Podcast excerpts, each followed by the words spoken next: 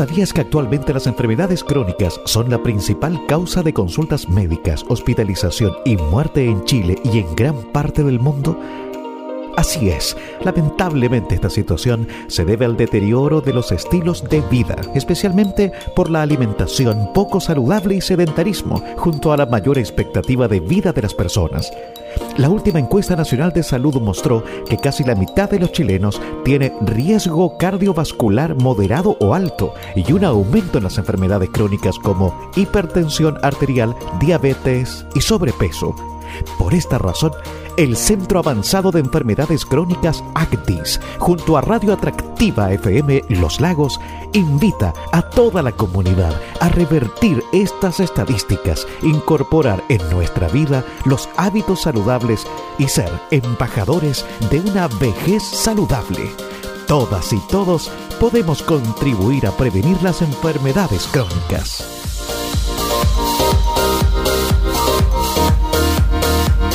Continuamos en esta programación de viernes 17 de, junio eh, junto a, la radio atractiva FM en la comuna de Los Lagos y como cada viernes em, con el equipo de ACDIS, este centro avanzado de enfermedades crónicas, equipos de ciencia y de medicina que nos van, nos van acompañando y nos van, y nos van aconsejando en muchas materias. Hoy queremos conversar sobre hipertensión arterial. Y para ello le vamos a dar la bienvenida, ya está en la línea telefónica, el doctor Gonzalo Martínez, que es cardiólogo intervencional y académico de la Escuela de, la Facultad de Medicina de la Universidad Católica.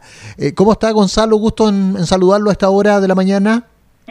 Muy buenos días, estamos muy bien por acá. ¿Cómo estás tú? Bien, pues bien, bien. Sí, que, bueno, hemos tenido días de lluvia, de mucho frío, pero con el ánimo eh, absolutamente entero. Así es que hablar de este tema que, es un tema que según, según mi parecer llega en, en cierto momento de la, de la vida con mayor, con mayor este, frecuencia, probablemente después de los, de los 40 años, lo que seguramente no indica que sea exclusivamente de las personas que, han superado las cuatro décadas, doctor, eh, para poder hablar de ello em, y cuál es la situación actual de esta patología en Chile, pues. Bueno, efectivamente, la hipertensión arterial es una de las enfermedades más frecuentes, más prevalentes, como decimos nosotros, en, la población adulta en nuestro país y también en el mundo. Eh, la verdad, eh, quizás tú estás eh, en, en, conocimiento de algunos datos como los que da una, una encuesta que se hace cada siete años en Chile, que es la encuesta nacional de salud, donde esa encuesta muestra que más o menos uno de cada cuatro eh, personas adultas son hipertensas, cercano al 25 hasta el 30%. y, y, más interesante aún es que conforme va aumentando la edad, esta enfermedad se hace cada vez más frecuente. De hecho, en las personas mayores de 65 años, tres de cada cuatro son hipertensas. Y la importancia de esto es que la hipertensión arterial constituye el principal factor de riesgo cardiovascular, y eso se refiere a la posibilidad de tener eventos eh, tanto cardíacos como infartos al corazón, también eventos cerebrales como infartos cerebrales y también otro daño de otros órganos, como por ejemplo el daño renal. También hay que tener hipertensión y, y especialmente si esta no está bien controlada, es un factor que atenta contra una vida saludable en las personas. Exacto. Uno puede ser hipertenso a cualquier edad, hay registros claros respecto de esa estadística, porque me hablaba de, de adulto, pero ya el adulto a los, a los 18 o 19 años ya es adulto. Eh, ¿Cuál es el rango que ustedes manejan? Eh, si podemos también entrar en esa materia, doctor. Sí, eso es una muy buena pregunta. Eh, pueden haber hipertensos a cualquier edad, incluso en niños. Ya, es menos frecuente en los niños, es, es algo poco más frecuente en, en los adultos jóvenes, más o menos entre los 25 y los 45 años, la, la frecuencia de hipertensión arterial es alrededor de un 10%, o sea, uno de cada 10 personas. Eh, cuando ya se pasan los 45 años, es más o menos la mitad de la población hipertensa, y como les decía, en los mayores de 65 años es 3 de cada 4. Eh, pero dado que existe esta enfermedad también en, en la gente joven, eh, al menos eh, ocasionalmente eh, las personas más jóvenes deberían controlarse la presión eh, en alguna oportunidad. Sí. Sí, ¿y cuáles son los valores ahí? Porque siempre se habla de eso y no todos lo entendemos tan con tanta claridad. Los valores de la tensión arterial normal, se, según la edad, no sé si, si, si digamos, eh, no, no, puede, no puede hacer ese ejercicio como para tenerlo aún más claro.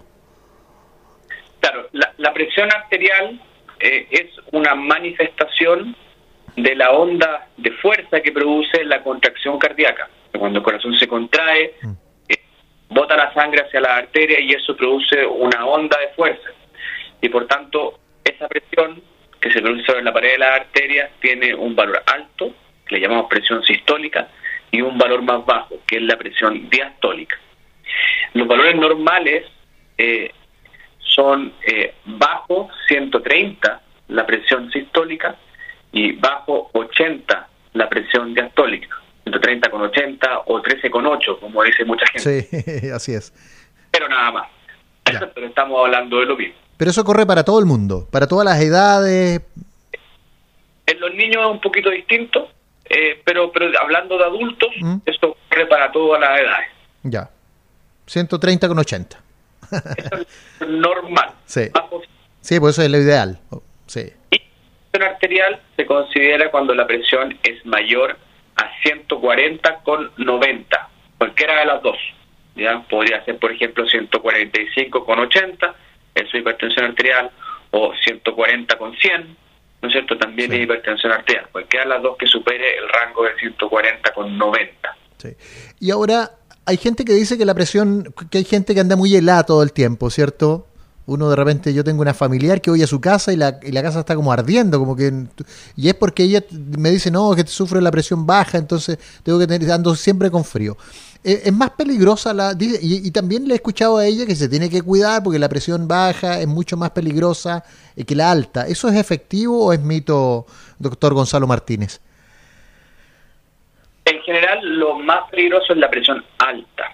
Ya. Hay personas que tienen la presión más bien baja, eh, eso sea, eh, puede ser cualquier tipo de persona, pero se concentra un poco más esta condición en mujeres jóvenes eh, y que las pueden exponer esta presión baja a que, por ejemplo, se, se deshidratan un poquitito o están en lugares muy encerrados, puedan tener desmayo o predesmayo, cuando la presión es muy bajita. Sin embargo, esta presión baja, más allá de esas molestias que pueden producir estos cuadros, no los exponen a enfermedades mayores en general. y la verdad es que a largo plazo es realmente protector tanto del corazón como la función renal, etcétera. O sea, es bastante bueno entonces. Es, eh, eh, hasta bastante bueno, eh, exactamente. Ya. lo contrario ocurre con la hipertensión, así que es más peligrosa la presión alta. Ahora, muchas veces se confunde con los pacientes, que esto pasa en los pacientes con más años, la tercera o cuarta edad, mm. están con tratamientos para su presión. Y ahí en esos pacientes que el tratamiento se hace a veces un poquito más difícil, con los medicamentos la presión podría bajarle mucho la presión. Y eso puede ser peligroso porque un, abuelito, por ejemplo, 80 años, que le baja mucho la presión, se puede caer, puede tener una fractura cadera u otra condición que le complique. Así que los abuelitos en general, sobre 80 años, a veces somos un poquito más permisivos en la presión y, no buscamos un tratamiento perfectamente óptimo como serían alguien de 40 años, mm. pensando en que no tengan episodios de hipotensión que los pongan en riesgo. Ya, completamente de acuerdo. O sea, tiene que ver más que nada con los riesgos secundarios de, caerse, la presión baja, claro, si, si nos desmayamos, si nos golpeamos, obviamente una fractura en un adulto mayor es muy complejo de, de poder recuperar. Estamos hablando con el doctor eh, Gonzalo Martínez, él es cardiólogo intervencional, es eh, académico de la Facultad de Medicina de la Universidad Católica y también es integrante de este ACDIS, que es el Centro Avanzado de Enfermedades Crónicas, con quienes conversamos cada viernes. Doctor, em, por lo general estamos acostumbrados a ir, a ir al médico eh, cuando ya nos sentimos mal o muy mal, ahí, hoy el médico, el médico. ¿Y cada cuánto se recomienda hacerse un chequeo eh, y prevenir estas enfermedades crónicas? Ah, te agradezco mucho por esta pregunta. Quizá el, el, concepto principal para recordar es que la hipertensión arterial en la gran gran mayoría de los casos no da síntomas. Por tanto, esperar que aparezcan síntomas es un error. Cuando aparecen y que estamos llegando muy tarde, probablemente con daño a algunos órganos. Así que la única forma de saber si una persona tiene o no tiene la presión alta es midiéndose la presión. Claro. Y eso en un adulto debería hacerse por lo menos una vez al año mientras esa presión se mantenga normal. Medirse la presión es muy sencillo, ¿no es cierto? En cualquier chequeo de, de, en algún centro asistencial o en la farmacia. En la farmacia. Eh, así que esa es la recomendación general. Ahora bien, de cuando en cuando, especialmente cuando la presión está muy alta, pueden haber algunos síntomas, que son principalmente dolor de cabeza o sensación de abombamiento de la cabeza, eh, mareos eh, o, malestar general, poco explicable nada más. Pero en general eso ocurre cuando la presión está bastante, bastante más alta o una situación que no debiéramos llegar. Ya. ¿Y es verdad que uno puede dejar de sufrir hipertensión arterial? Esta pregunta yo la considero mejor que las otras anteriores, ¿eh? pero... Usted ahí coménteme, pues. ¿Cómo es tu pregunta, perdón? Que, que, si es verdad que uno puede dejar de sufrir hipertensión arterial. Ah, eso también es una muy buena pregunta. ¿Sí? en general, eh, eh, lo que nosotros le decimos a los pacientes, a ver si se entiende un poco mejor, es que la presión arterial o la hipertensión arterial es como las canas. ¿Como las qué? Como las canas en el pelo. Ya. Cuando uno las tiene, ya las tiene, se las puede teñir para que nadie las vea, pero una vez que uno se las deja de teñir, vuelven a aparecer. Mm. Con la presión alta, uno la puede tratar, con medicamentos, normalizar la presión, pero una vez que uno suspende los medicamentos, porque se aburrió o lo que sea, mm. la presión tiende a volver a subir. Sin embargo, en algunos pacientes, particularmente aquellos que tienen mucho sobrepeso o son obesos, es posible que su presión arterial se normalice al bajar de peso fuertemente. También en algunos pacientes, particularmente jóvenes, que tienen un consumo de sal muy excesiva, eh, si logran realmente controlar ese consumo de sal, eh, también podría ser que la presión se normalizara sin tener que tomar medicamentos. Exacto. Es un buen tema. Respecto de los medicamentos, le aprovecho de preguntar entonces, doctor Martínez, es muy común que tengamos un, familiar o amigo que toma fármacos para, para, esta enfermedad. Bueno, mi papá, por ejemplo, mi mamá. ¿Cualquier persona podría tomar el mismo medicamento considerando que es la misma enfermedad y que yo calculo que si tengo mm, eh, destellos de luz o, zumbido en los oídos, dolores de cabeza frecuentes, también yo, eh, y soy flojo para ir al médico, tal vez yo sea hipertenso y por lo tanto oye, ¿qué haces mamá si me tomo una? No, no te va a hacer nada, me va a decir mi mamá porque me, fomenta la flojera y no voy al médico. Y yo comienzo a, a, este, a, este, consumir eh, medicamentos. Mira, aquí hay varios puntos que podemos, podemos abarcar. El primero es que el tratamiento de la hipertensión arterial tiene dos grandes pilares. Uno es el pilar no farmacológico, o sea, que no son los medicamentos, sino que son condiciones que favorecen un estilo de vida más saludable. Actividad física, bajar de peso, bajo consumo de sal. Y el segundo pilar son los fármacos. Eh, en general los fármacos existen varias familias de fármacos y dentro de cada familia hay varios distintos remedios que se parecen uno a lo otro. Eh, para la gran mayoría de los pacientes hipertensos, eh, existen dos o tres familias que se pueden ocupar prácticamente intercambiables unos con otros. Eh, quiero decir con esto que muchas veces ustedes van a ver que hay pacientes hipertensos que están tomando, por ejemplo, los sartán, y aunque sean dos personas muy distintas, el los sartán les sirve a los dos porque son medicamentos que sirven para la gran mayoría de los pacientes. Sin embargo, también existen algunos pacientes más específicos que requieren algunos fármacos en especial. Ahora, lo más habitual es que un paciente hipertenso requiera al menos dos fármacos para poder tener un control adecuado y a veces más, tres o cuatro. Es por eso que muchas veces se indican combinaciones de medicamentos, que en la misma pastilla viene más de una droga, tratando de simplificar la toma del medicamento. Ahora, estos son medicamentos, y los medicamentos tienen un efecto positivo, que no es cierto que en este caso es bajar la presión, pero también potencialmente pueden tener efectos adversos, como cualquier medicamento. Por tanto, no es llegar y tomar menos sin saber si uno es hipertenso o no es hipertenso, si requeriría o no requeriría, y tampoco llegar y tomar eternamente por tiempo, por años de años sin hacerse ningún control, para saber si este medicamento, por un lado, está consiguiendo el efecto que creemos que consiga, que es bajar la presión, y segundo, que no esté produciendo algún daño secundario que no nos hemos advertido por no controlarnos. Muy bien. Qué bueno, qué bueno que nos haya contestado eso para, para tenerlo claro y porque probablemente hay muchos auditores que están siguiendo eh, malamente esa, eh, ese modelo, esa forma de, de automedicarse también. Em, doctor, bueno, se nos comienza a acabar el tiempo, pero ¿alguna recomendación pues para controlar la, hipertensión? Hay algunos que no lo saben, yo, bueno, usted también, lo, usted es el especialista, cierto dolor de cabeza, zumbidos en los oídos. Esto de destellos de luz es como, es como que me, voy a resetear, es más o menos como que como si fuera yo un computador, siento, siento como un golpe eléctrico, una, una, una cosa así, así le lo describen ustedes estos, ustedes estos destellos de luz. Mira, yo creo que lo, principal, la principal recomendación es que tenemos que medirnos la presión arterial para saber si somos hipertensos o no. No hay otra forma, es extremadamente sencillo, es barato, está en todas partes, así que la única forma de saber es que la midamos. Eh, como te decía, en algunos pacientes que son la minoría pueden haber síntomas, ¿ya?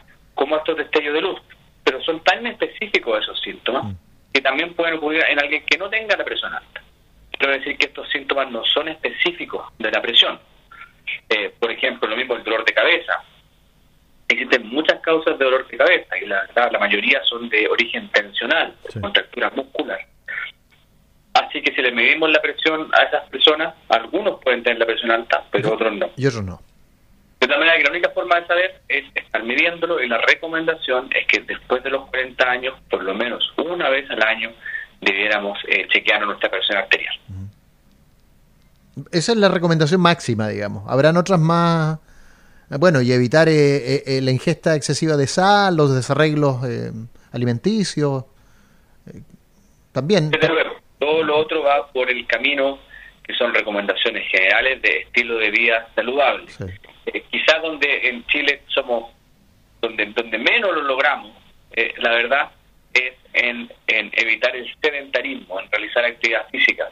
Esta misma encuesta nacional de salud mostraba que casi el 90%, a 9 de cada 10 personas en nuestro país son sedentarias, no hacen una actividad física regular, lo cual es una cifra dramática. Así que, eh, desde luego, eso, el ejercicio, una dieta saludable, ¿no es cierto?, eh, un consumo bajo en sal. Que, que ese otro concepto bien interesante, vamos a tomar 30 segundos más. Sí, por favor.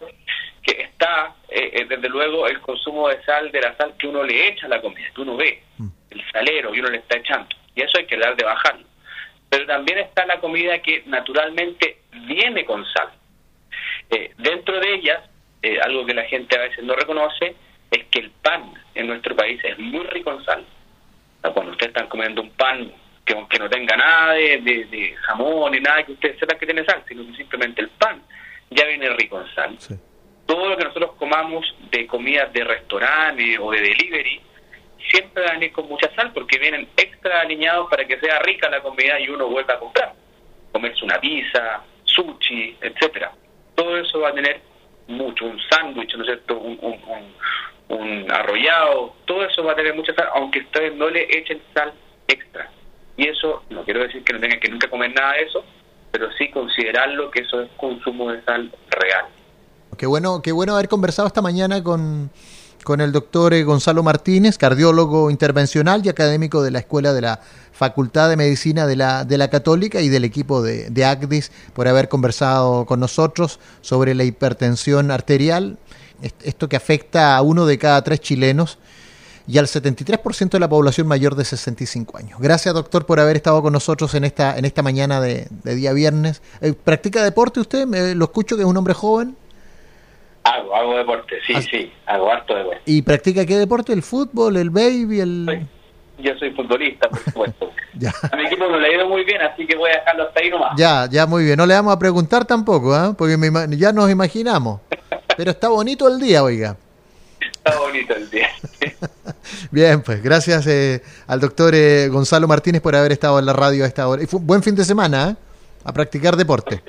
Muchas gracias por esta comunicación y por darme la oportunidad de compartir esta información con todos ustedes. Gracias, gracias. Un fuerte abrazo.